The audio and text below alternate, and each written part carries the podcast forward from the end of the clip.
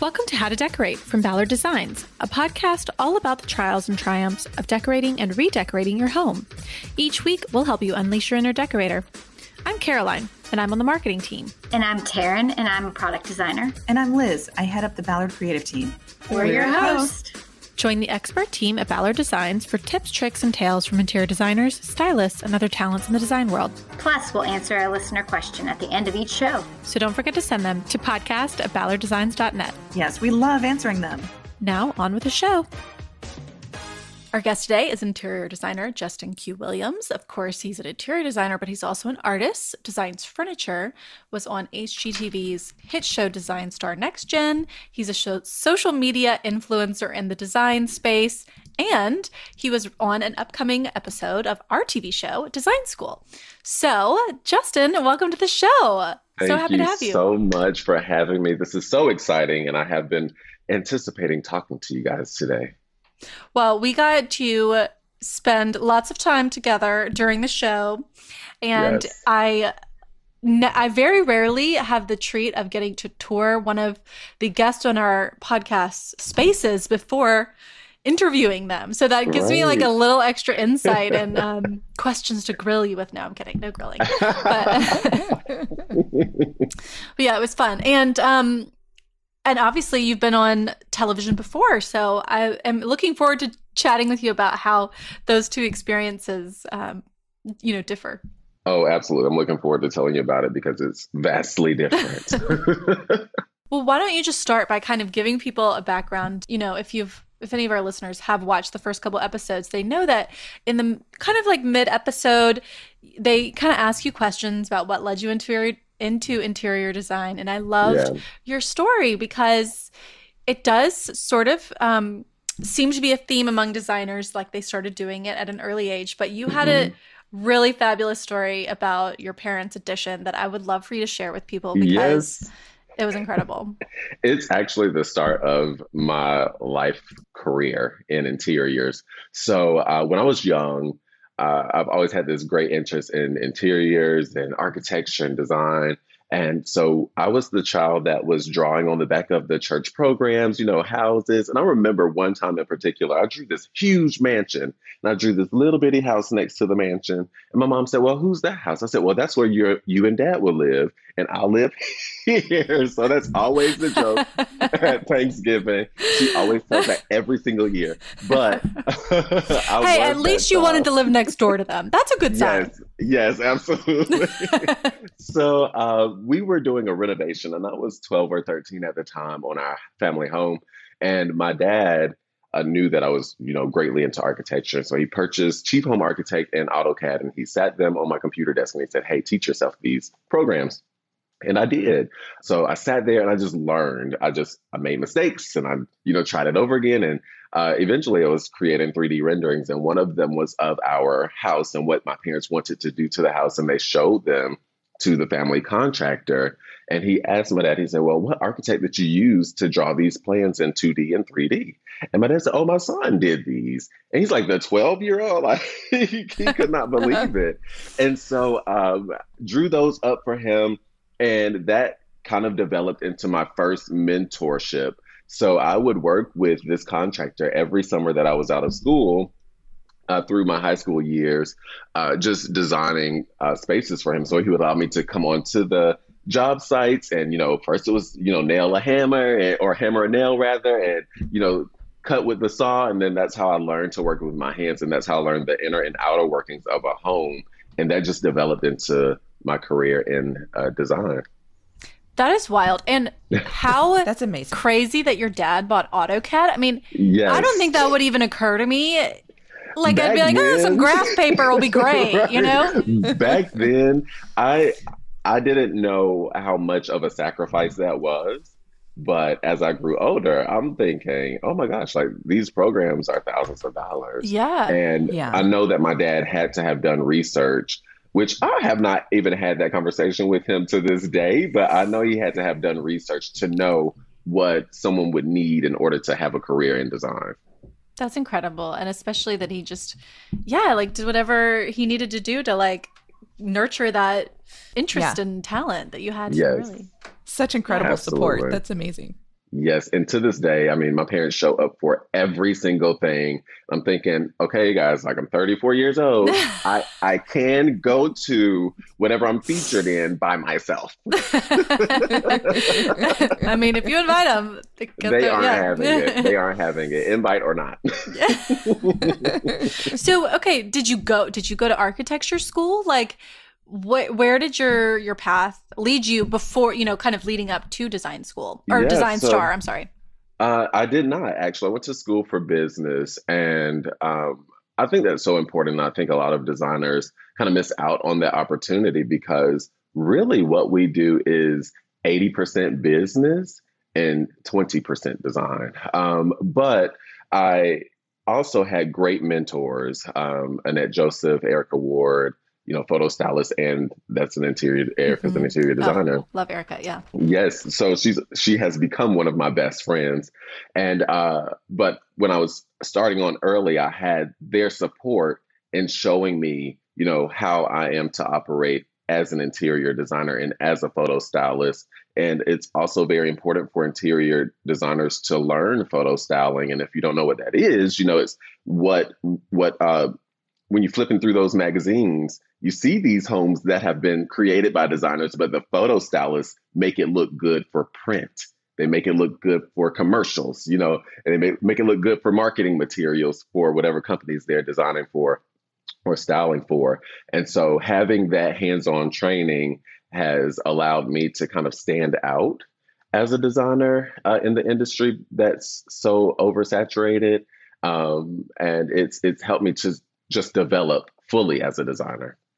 The photo styling thing is so interesting too, just because what would look great in a, like in a space maybe that you're walking through or to the mm-hmm. to just the natural eye yes. might look completely off in a photo. Yeah. And so yeah, you're right. Like it is a very unique kind of and different. They might translate. You can kind of look yeah. objectively in the room with styling, but the the photo thing is is different. Yes, and I'll tell you, um, my mentor always said, look through the camera lens. You know, well, she's kind of old school too. She's like, you know, a lot of new school designers, they like to look at the screen, look at the screen. You need to look through the lens when you see it through the lens, it's going to show you what it's going to look like on print. so I always look through the lens.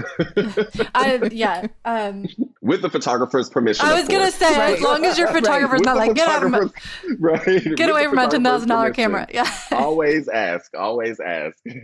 okay. So you had some great mentors. You went to business school. How did you end up on Design Star?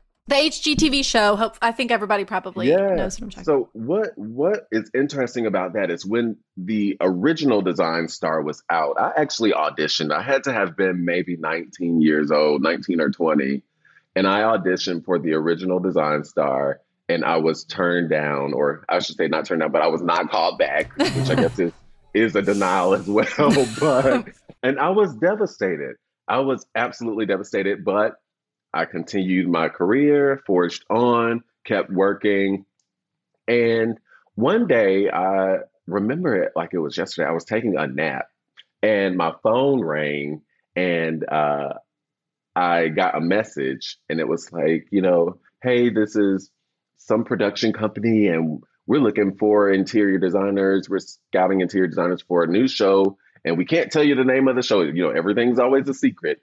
So I listened to the message and I thought, this is a spam call. I'm going to ignore it.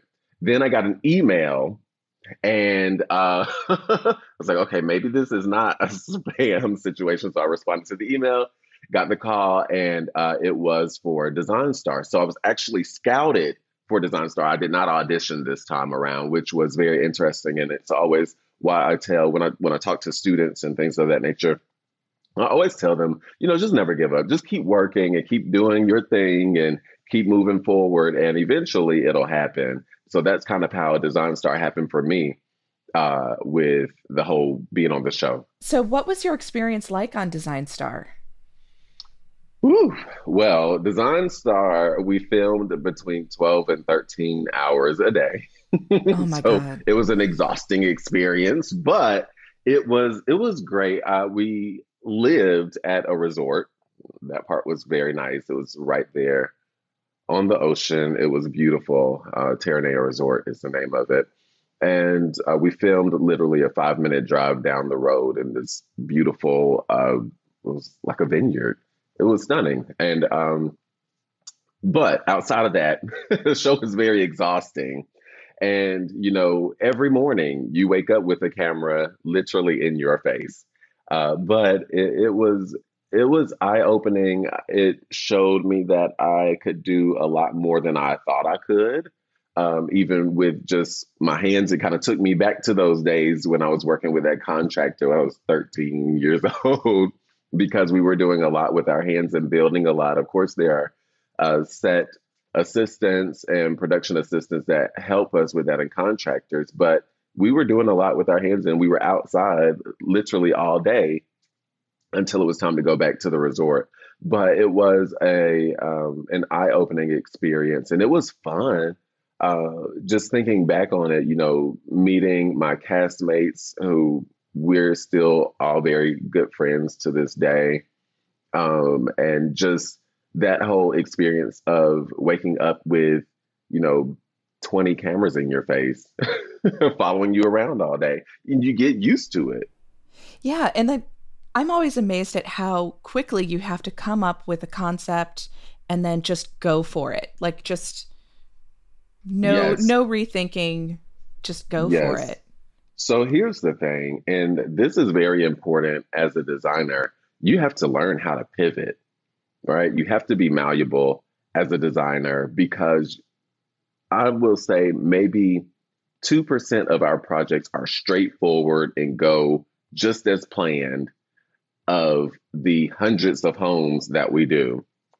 So that's and that's in the real working world, you know. So we're talking about television show here. You still have to be, you know, you have to make it work. You have to figure it out. Uh, so there are times where we're sitting down, we're going over our plans with the production assistants so that they know what to get us. And uh, sometimes those plans work. Sometimes, guess what? This was out of stock you know, this we were shooting in the middle of the height of COVID, and there were very little appliances available. And we're on kid uh, on the episode four, which is the kitchens episode. So guess what we need? Appliances. so, so it was crazy that they had to go, you know, all out trying to find and you know just gather appliances for these episodes so that we would have what we needed. But again, they had to to pivot and be malleable, and we had to do the same when it came to the designs. If you know something was out of stock, because of course during the height of COVID, everything was out of stock. So if we wanted something and we couldn't get that particular thing, guess what? We had to work with what they could get and make it work. So that was a huge part of the show. Do you feel like it like made you trust your instincts more? Just it it did actually. So you kind of do that trust fall with yourself, and you have to catch yourself. And a lot of times, I know that we can get in our own heads, overthink things, and it just taught me to not overthink things. Right. So it, what what's the saying? It's always better to ask uh, for forgiveness than it is for permission. So you kind of operate in that when it comes to design and when it comes to um, approaching you know the your actual your own design. So it's like look you came up with this. This was god-given talent. So trust it fall into it and just do it you know? You, you got a 50-50 chance. Either the person's going to love it or the person's going to hate it. And most times they love it. Was there ever something that you did on the show where you were like oh this is a bad idea I'm not happy with how this oh, turned out. Oh my gosh. So there, I don't know what episode, it's either episode two or three. I think it's episode two. And we had to create a transformative piece.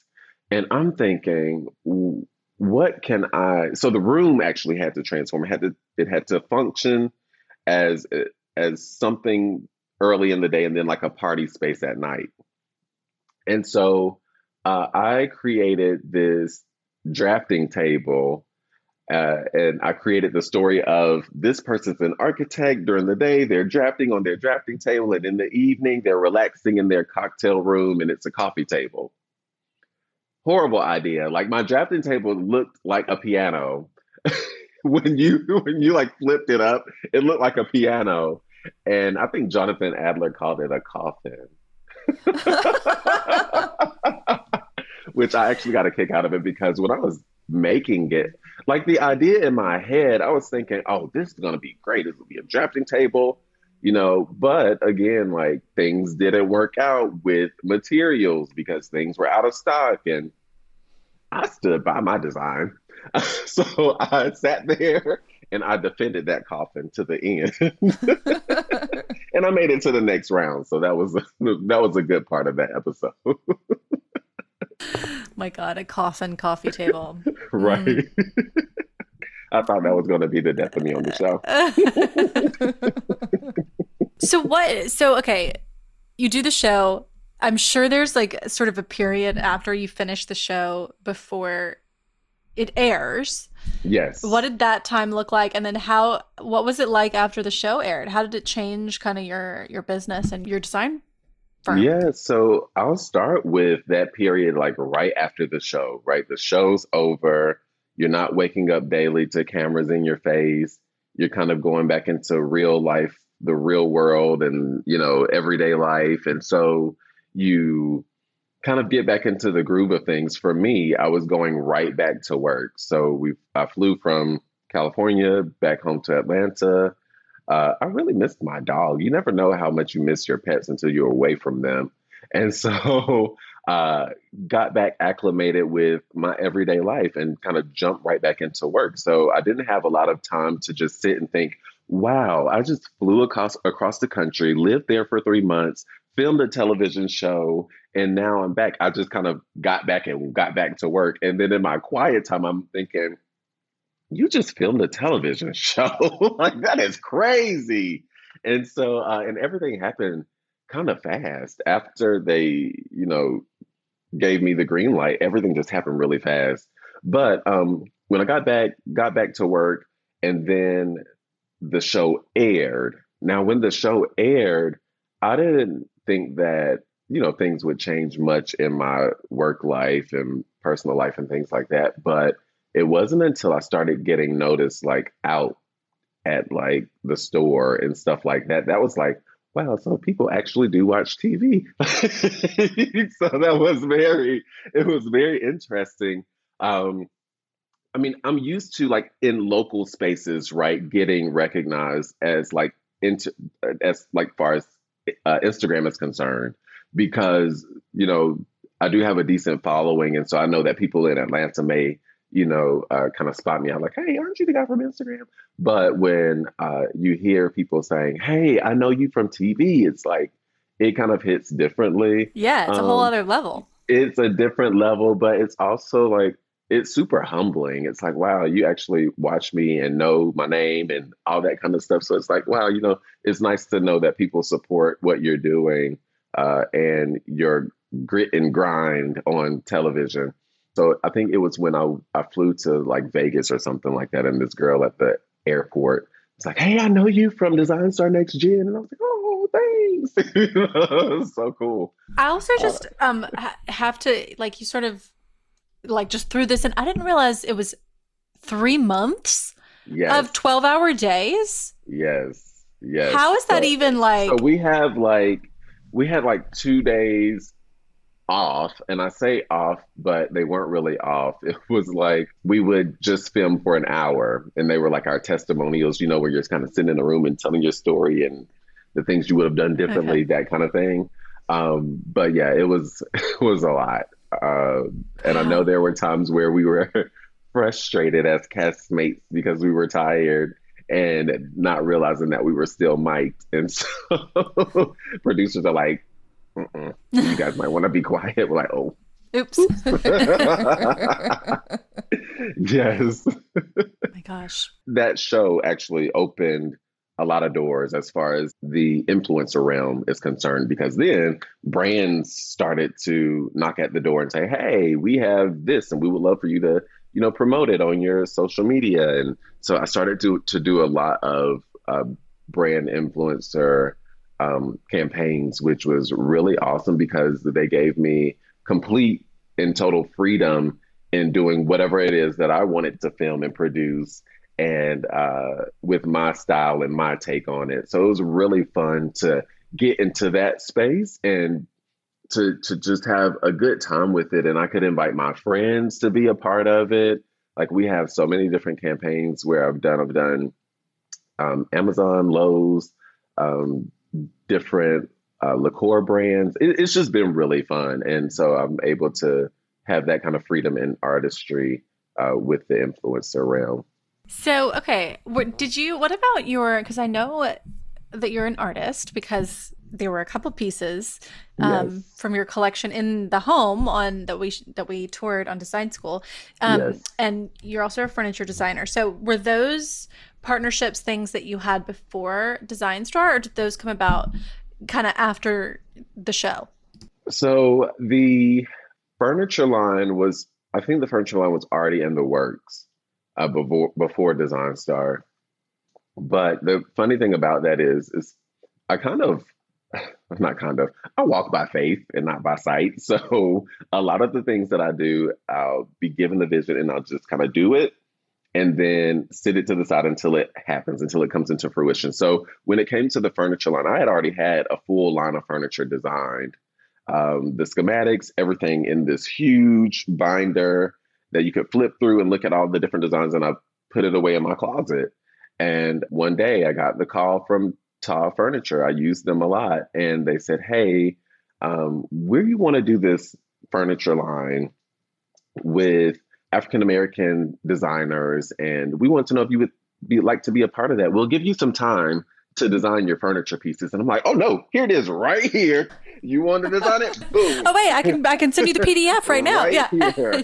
so uh, and that's what I did. I sent that over to them and they went through and selected the pieces that they wanted, and I was able to name them.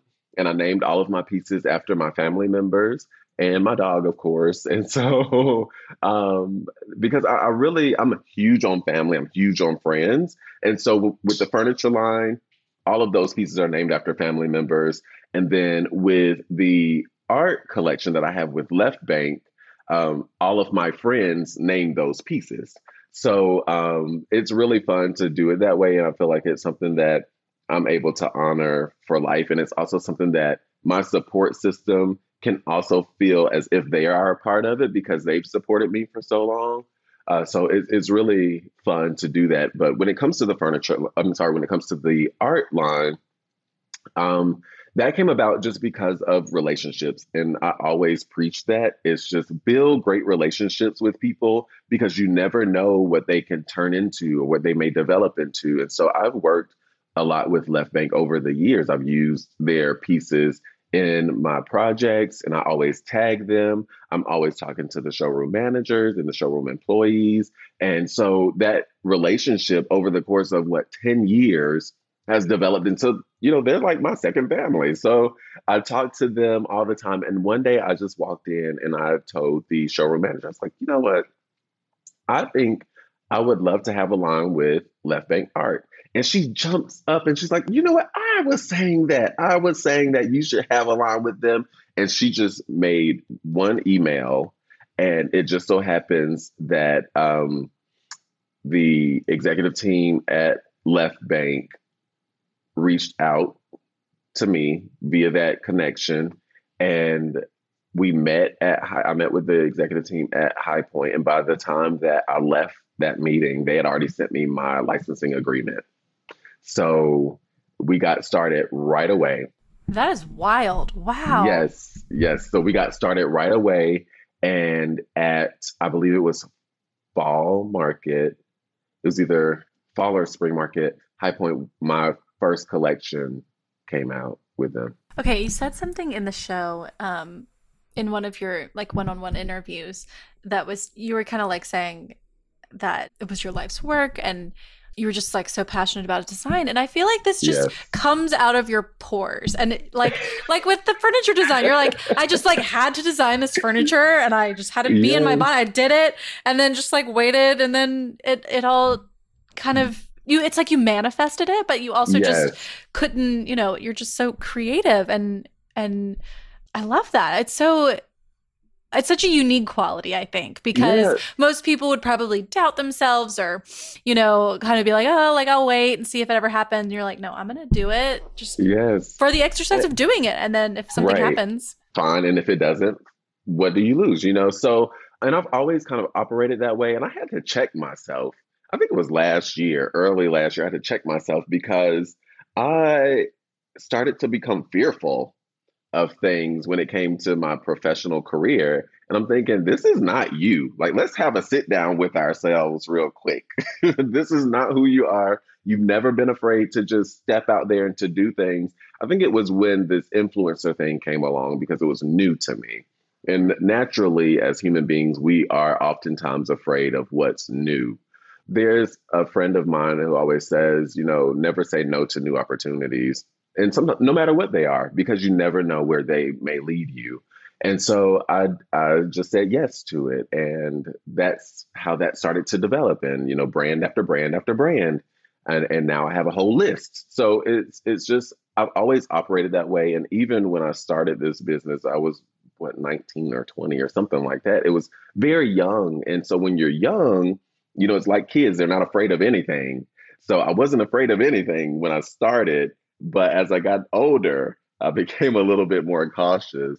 But that sit down with myself was like, hey, let's take this back to the early 2000s and where we started and you know not saying no to opportunities and so i kind of live by that and when i feel myself getting fearful, I kind of check myself again. So it's it's nice to check in with yourself sometimes. Sometimes you got to check yourself. well, yeah, I mean, when you're young, it's like you don't have as much to lose, so right, the risk isn't right. quite as high. Um, yes, absolutely. Well, okay, you have the the influencer element. You've got your collections. You have your design business. For me, it's I've always wanted to have uh, just multiple streams of income. And honestly, point of sale is kind of my dream. It's like go to sleep, make money while people are shopping, while you're sleeping, and you know, uh, being able to promote, um, but promote my products. But the big thing for me has always been like legacy.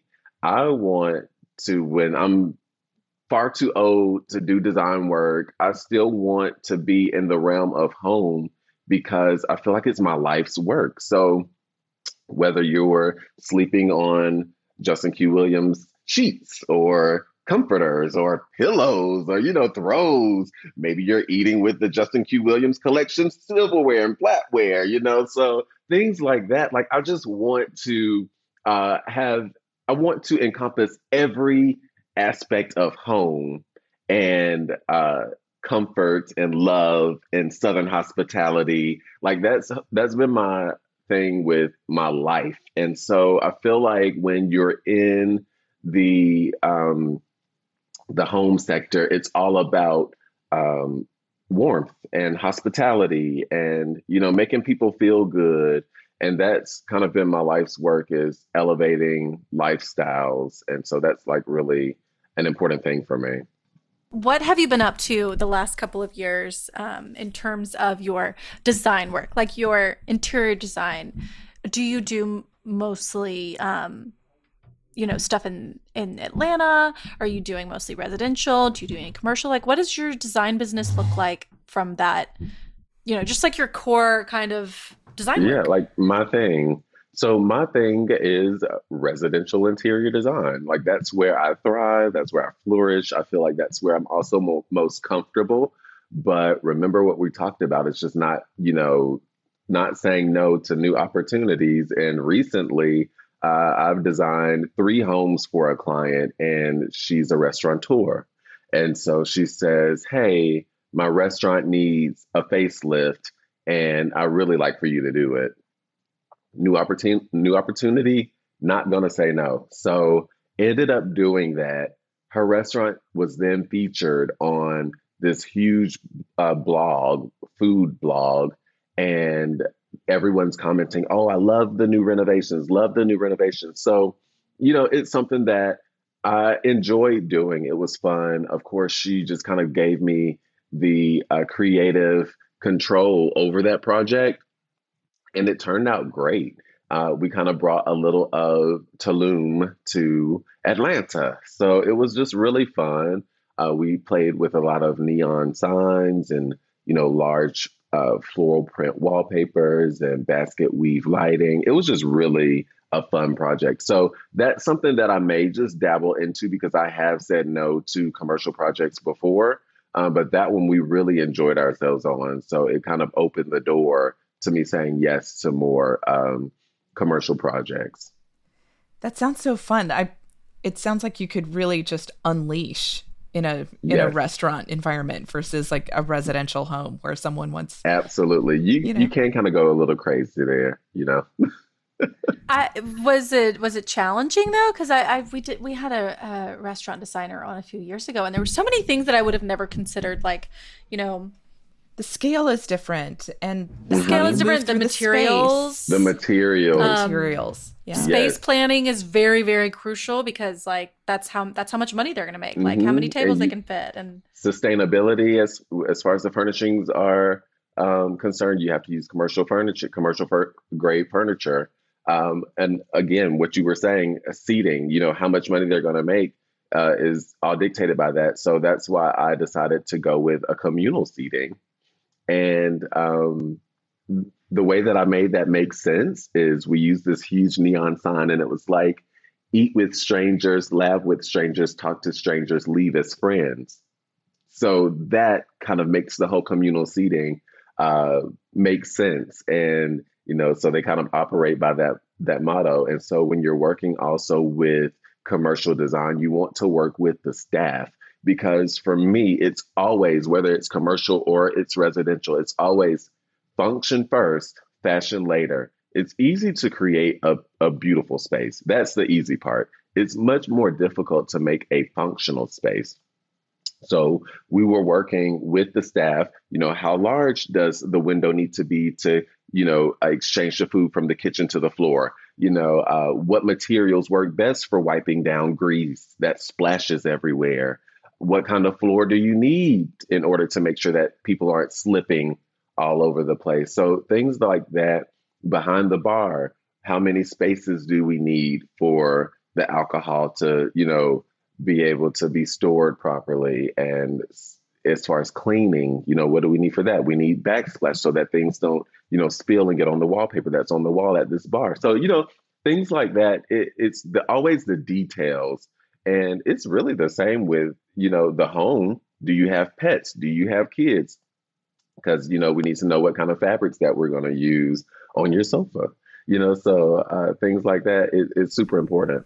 I mean, Yes, but I feel like in a restaurant, like my kids make a mess, but like there aren't like 50 of them exactly in there exactly. at any time hopefully yes um yes so i feel like the i don't know i just it blows my mind trying to even think of all the complications you run into designing a restaurant yeah. just for that very purpose but it sounds you know, it sounds like you got to have a lot of fun with the the decorative element. So yes, and so now she wants me to work on her uh, second location. So that's what we're doing right now. wow. Well, I guess maybe once you kind of like get your groove within yes. the restaurant, it probably gets you know it's yeah. And so well, the good thing about this is that it's the same brand. So what we're doing is just creating a library of what we put in the first location and we're going to copy and paste that in the second location and maybe just change up the layout a little bit. Yeah. Well, that's really cool. Yeah. Can you mention what the restaurant is in yeah, case anybody so in Atlanta wants to go? For sure. It's called Blue Cantina. They have two locations with a possible third. So keep your eye open for that. awesome. I'm going to have to check that out. Absolutely. Okay, so let's talk about design school. I, I, hope people, we've talked about the show a little bit. Um, we talked about design school a little bit on this show, but um, for anyone who maybe hasn't watched it yet or didn't listen to those episodes, it's very different from Design Star. It's not a makeover show. Right. So we toured one of one of Justin's clients' homes, a, home he had not even shown his clients yet. Like they right. hadn't even gotten to see it. and you walk us through the space, tell us like how you made the decisions you made. Then we go back to the Ballard Design Store. We answer some questions. We shop around. How did the experience of making this one singular episode of Design School differ from Design Star when you spent three months? Oh my goodness. They're not even I mean, related, I bet. It was it was so different. It was a very chill. Everybody, like the whole crew was great. And a funny thing is that one of the crew members was oh, right, actually, Jamala. Yes, Jamala. She was a producer on Design Star Next Gen and had absolutely no idea that I would be on design school. So that was funny. And it was so good to see her again and work with her again. She was one of my favorite producers on uh, Design Star oh Next Gen. Yeah. Yes. So it was so much fun to work with her on design school. And design school, I mean, like the entire crew was amazing. It was fun. And as far as the design process with this particular client, they are super busy. One is a doctor, the other is a restaurateur, and I work with a lot of restaurant people. but I just noticed that. But they pretty much let me do whatever I wanted to do in the house. I presented to them and they were like, Yeah, this looks great. Perfect. Let's go with it. and so the best kind of client. Okay, this is great. The absolute best kind of clients. And I will tell you, you will always get a better result when you just let the designer do what you hired them to do. And that's exactly what they did. And that's how we came up with this um, just beautiful space and it uh, fit their lifestyle and also still creates a warm and welcoming space. Liz, what did you think of the episode since you just kind of got to see it with fresh eyes? I thought it it okay, so it's such a beautiful space and I thought that it was so amazing what you were able to do with the interiors because the the exterior of the home is is you know very it's a condo and but like the in you walk in and it's just so remarkable. Thank you. Uh yeah, so I always try to fit the style of the home um, the home exterior. So this particular place, it's a transitional uh, townhome, and I wanted to make sure that the design um, kind of just flowed from the moment you are at the front door throughout the entire space. So a big thing with all of my design work is lighting. I love to play with the scale of lighting. I love to play with just different shapes of lights and different textures with lights. Like it's one of my favorite, um, my absolute favorite parts of designing. And uh, we focused heavily on lights here. You'll see oversized lights in small spaces, which I like to play with scale like that because it, it makes it a bit more dramatic, you know? You'll see a lot of that in in this particular space, but colors and textures, you'll find textured wallpapers and things like that. I don't want to give too much of the show away because you'll have to watch it to see just what I'm talking about. But as soon as you see it, you'll know exactly what I mean with everything that I'm saying. Okay, I could not agree more with lighting. I mean, I think that anyone who's listened to our show knows that nearly every designer talks about lighting because yes. it's so important. But I I do feel like it is a very underrated design element that the the layperson, not the designer yes. because they know, but like the the right. layperson decorating their own home doesn't consider. And it's odd to me because that's probably one of the few things that you're going to choose that like isn't going to get damaged. Like it's not right. it's not going to have a lot of wear and tear. It's it's almost a permanent fixture. Right. And so it's like you know. this is somewhere you can splurge and not worry that you know that something's going to happen it. exactly mm-hmm. i mean not that you have to splurge there's lots of great lighting options at every price point but even or even just take a risk you know do yeah. something a little out of the box because it makes such a huge difference and it's it's up and away from right from kids from pets from yes. friends who might be drinking wine you know yeah, and not to plug Ballard, but to plug Ballard. Um, there's this beautiful chandelier that I have in the foyer of that home. And when you see it, you'll know it's just breathtaking. And Ballard Designs, uh, that's one of their pieces, and it's it's really amazing, and it fit the space perfectly.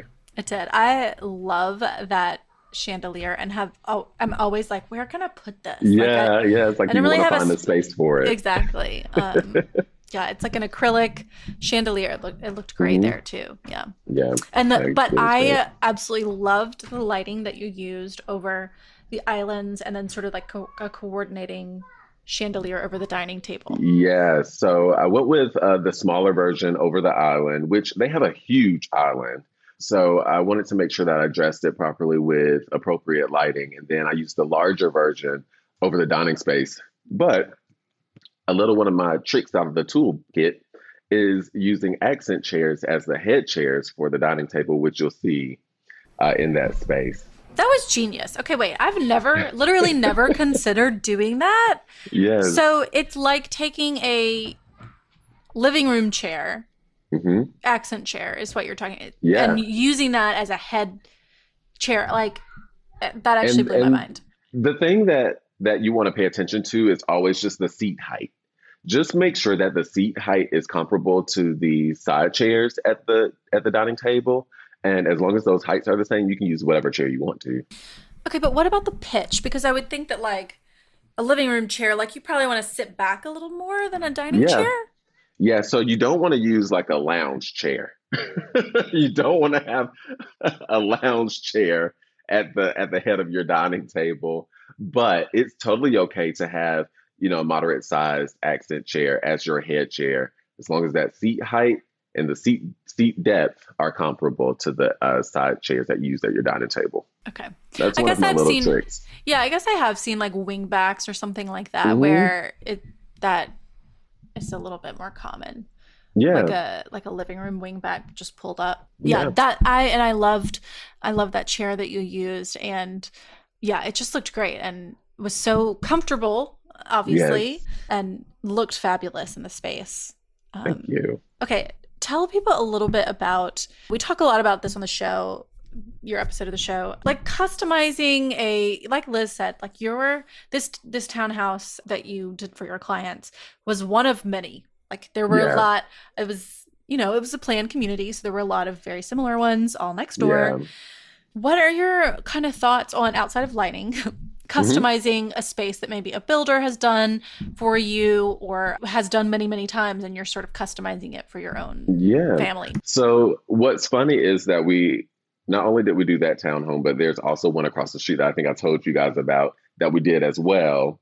And in these spaces, it's really my number one priority to make this this particular space different from your neighbors. How is it going to be different from your neighbors, right? And so when they were building, I told them not to go with the builder's upgrade of backsplash because we could handle that. And so when we came in, and you may not even notice, and if you don't notice, that's a huge compliment because it's made to look as if the builder did it. But we came in and we handled the backsplash. We did this beautiful herringbone uh, pattern for their backsplash and ran that up the wall. So that's one thing that you can do to differentiate yourself from your neighbor's space. Another is wall coverings. So any kind of wallpaper, anything that's textural, things of that nature. Uh, and you don't have to do the entire room. You could just have one feature wall. That's something that you can do to differentiate yourself from your neighbors. Also, I try to stay away from blinds. I know that it's a personal preference. Uh, a lot of people use blinds because they're easy. A lot of people use them for privacy purposes. But I love using drapery and being able to, you know, just draw the drapes and having just the white liner behind because that's something that you're going to notice from the exterior. It's just always a cleaner look when there's just drapery instead of drapes and blinds. I'm not sure if this home in particular has both, but um, it's something that I, I like to stay away from unless it's something that the clients just absolutely, they're like, no, I need blinds. Um, but that's something also that you can focus on to differentiate yourself from your neighbors. That's smart. The wallpaper thing I think is so key, especially in a townhome because Mhm. there's so much drywall in a townhome. Just because, Yes. you know, you've got solid walls on your sides because you're not, Yep. you know, it's it, so it was like a row house kind of Yeah. setup. Yeah. And so you just have so much more drywall than in other than a normal like single family because- home. Yeah. where you you don't have windows on either side. Exactly. And Yeah. so the the the wallpaper I felt like made such a difference. Even just breaking up the different rooms and sort of defining them a little bit. That's right, because it does create a sense of separation from the kitchen, even though it's open to the kitchen, and being able to find a clean break to put wallpaper just in that space that defines the family the family room, um, all while tying in the overall look together. And then there are uh, pieces throughout that home from my personal art collection, which helps to carry those colors throughout and makes it special. And those are things that I like to focus on in making spaces different from other spaces, especially in communal living spaces like that.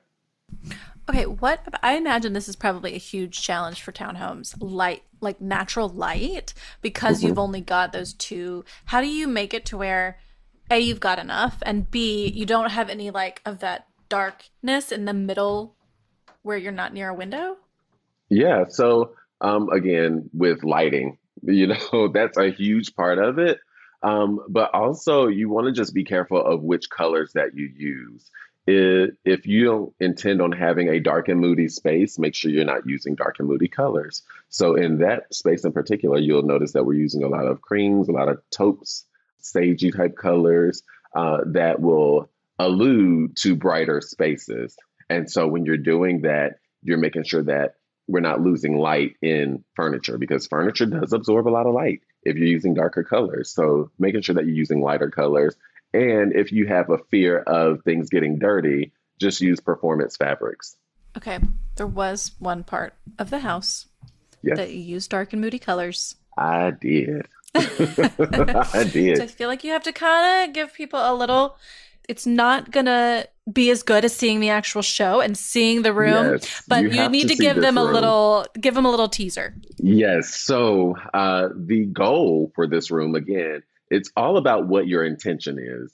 And my intention and the goal for that room is these people worked a lot. When they come home to this room, it needs to give them a great big hug and rock them to sleep. So we went with this deep and moody color on the walls, dark color for the bed. We lightened it up a little bit with the bedding yeah, this was I, this was like the primary suite. Yes, yes. In the primary suite, it was just dark and moody, and we played with a lot of texture in there, uh, just so that it would give you that sophisticated look. We have the pattern that we have on the drapery repeated on the wallpaper, um, but we didn't do full walls of wallpaper. I literally trimmed pieces of this wall to accent on either side of the bed. I don't want to give too much of it away, but I mean, the room turned out beautifully, and we reflected that wallpaper into the bathroom to kind of customize that a bit more. Another way that you can uh, kind of make your space different from your neighbors is taking out those builder grade mirrors and replacing them and replacing the builder grade lighting um, and tossing some wallpaper on those walls. I mean, it changes the game completely. Yeah, that bathroom was so stylish and and unique. Yeah. Yes. Okay, I I think that the idea of the dark and moody bedroom is so smart also for a townhome because you know, in the downstairs of this townhome, it was like open concept. So you yeah. at least had light on both sides that yeah. would kind of penetrate into the middle. Whereas mm-hmm. in the the primary suite upstairs, you really only had one wall with with windows. windows. Yeah. So it's not like you could have even had. I don't think you could have even had a bright and sort of airy feel, even if you had done light colors. So the moody thing was yeah. really smart. Yeah. So definitely intentional. Mm-hmm. And you had another incredible light fixture in that room too. Yes. But I feel beautiful. like this your I feel like this episode is perfect for anyone that does have a townhome or like a row house situation. Oh yeah. You for know, sure. That yeah, because that would be hard. I, that would be a really hard space to work with. And this is a good. This particular house is a good footprint for what uh, you should do when you have a townhome, and if you're thinking about layout and how this space is going to function. And um, yeah, this is a this one shows you a good layout, good function functionality for the space. So this is definitely the episode to watch if you have a townhome. So okay, and I remember when we were recording, there was this great room upstairs. It was like a third floor or fourth floor. Yes. Uh, one, f- two, three, four. Fourth floor, yeah. Um, fourth. And it was like a rooftop terrace. And I yes. remember you saying that you were about to start working on it. Have you finished yes. that space up there? So, ironically, my client messaged me and he's like, Hey, I think I'll be ready in a month. So, in a month, I guess we'll start working on it. Uh, but it's such a great space because they have city views, they have a front and back terrace along with the media room mm-hmm. in the mm-hmm. center with the bathroom there. So, you know, it, it's just really an awesome space. And also the way that the builder utilized the space to observe the views of Atlanta was really brilliant in my mm-hmm. opinion. Yeah, I I we saw it in like on the dreariest day ever in January. Yes. So I bet it's really nice in the spring and summer. Absolutely. Yeah. Absolutely. Okay, well, we do have a decorating dilemma.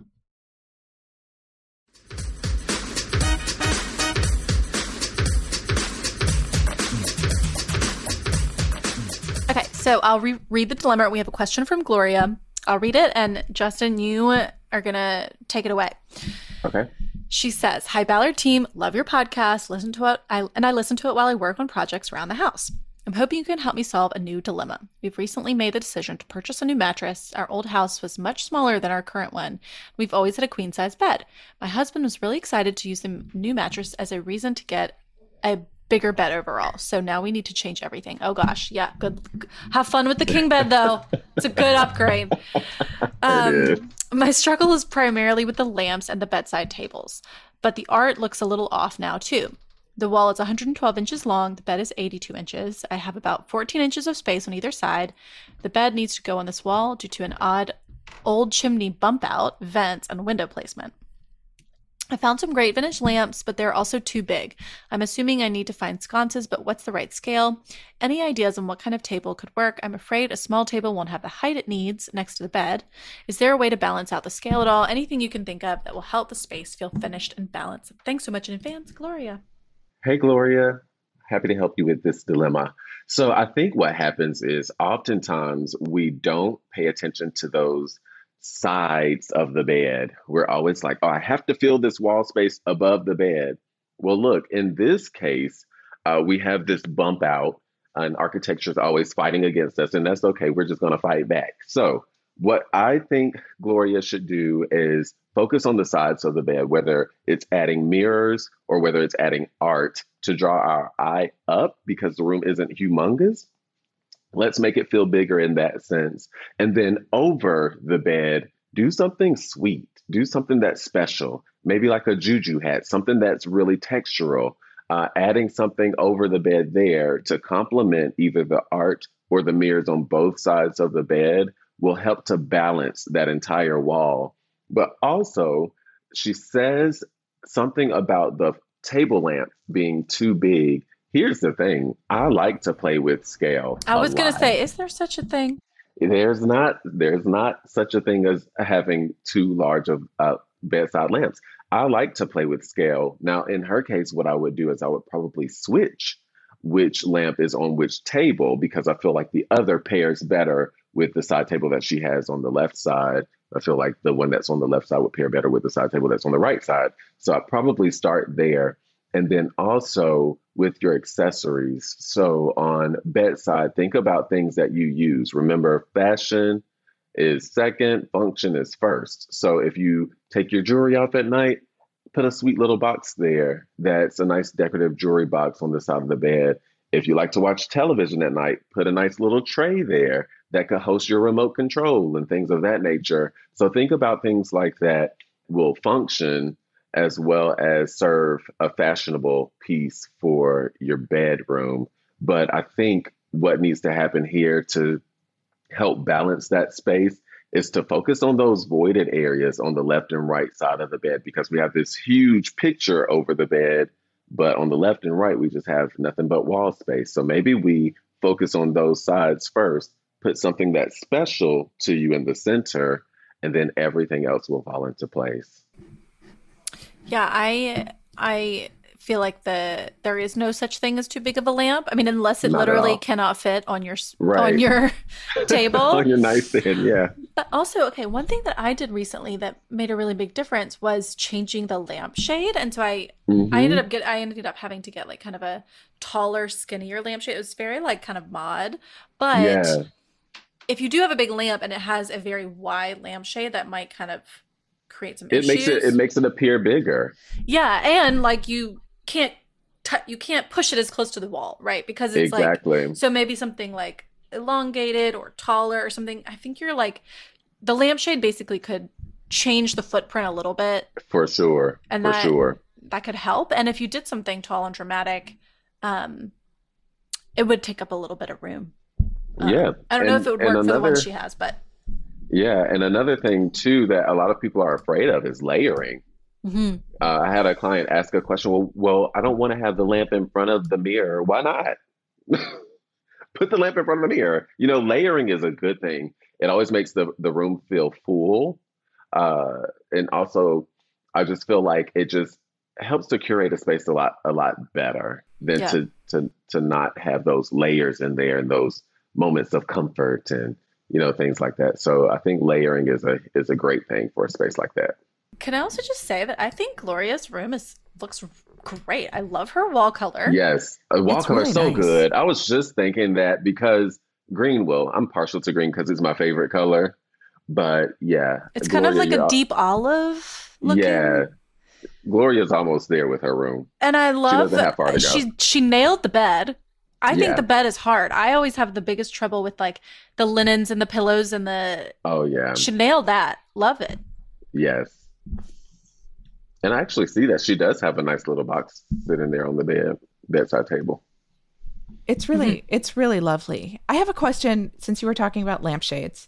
Yeah. Since she's got two different lamps, what if she got the same lampshade? Is that weird? Just to kind of create some sort of symmetry? Not at all. I think that first, the fact that she does have two different lamps is so special to me. I love that because I like for things to feel more collected than like a set. So good job, Gloria. Um, but if she had the same lampshade, it would help with uh, just making it seem a little little bit more uniform in that space. I think it might be fun with like some like black rectangular shades or something like that. That might be or like really something pleated and like yeah. jewel toned yeah. or something. Add a little more, add a little bit more, more texture drama. in there. Mm-hmm. I loved your idea about the the juju hat or something round over the headboard. Yeah. Mm-hmm. I always yeah. love that over a headboard, especially because your bed is always like lots of squares. You know, it's everything like, is so square. Yeah. The room is square. Yeah. The bed is square. The pillows. You know, pillows, frames, all of those things are square. Break it up a little bit by adding something round, adding something with some texture to it. Uh, always helps to soften a space as well. I'm really liking Gloria's room. It's really I can't wait yeah. to see like it's just the finishing touches right now. Yeah, yeah. that's it. That's it. Gloria's yeah. almost there. Like she's got a great like faux fur blanket on the end of the bed. Like she has yeah. Details. Yeah. Gloria's paying attention to the details Excellent job. I, I seriously really like this wall color. I want her to send it. it. send me the name of it. I, I love it. I actually just sourced something very similar, maybe the same color yesterday. So yeah. All right. Well, good luck, Gloria. You are like 90% there. Let us know what the wall color is. And um, anything else, Justin, before we wrap up? No, I think I think we've talked about everything. Okay, we've covered a lot of ground. We have. We, we have. have. Okay, well, okay. I hope everyone will go watch your episode of Design School. You are yes. the you are the finale. I think you're awesome. the last episode. Um, awesome. And it's a good one, so I don't want anyone to miss it. And then of, tell everyone where they can find you and follow you and see yes. your work. So you can follow me on all social media platforms at Justin Q Williams. And uh, our website is www.trademarkdesignco.com. Awesome. Well, thank you so much for joining us. I loved getting to hang out with you recording the show. I hope we get to do it again or see Me each other too. again or This was fun. This I was loved fun. I loved your space. You did such a great job with it and Thank and you. are just fun to hang out with too. Thank you. You guys are as well. And that's our show. You can find all of the show notes on our blog, howtodecorate.com slash podcast. To send in a decorating dilemma, email your questions to podcast at ballarddesigns.net so we can help you with your space. And of course, be sure to follow us on social media at Ballard Designs. Don't forget to subscribe wherever you get your podcasts so you never miss an episode. And please leave us a review. We'd love to hear your feedback. Until next time, happy, happy decorating. decorating.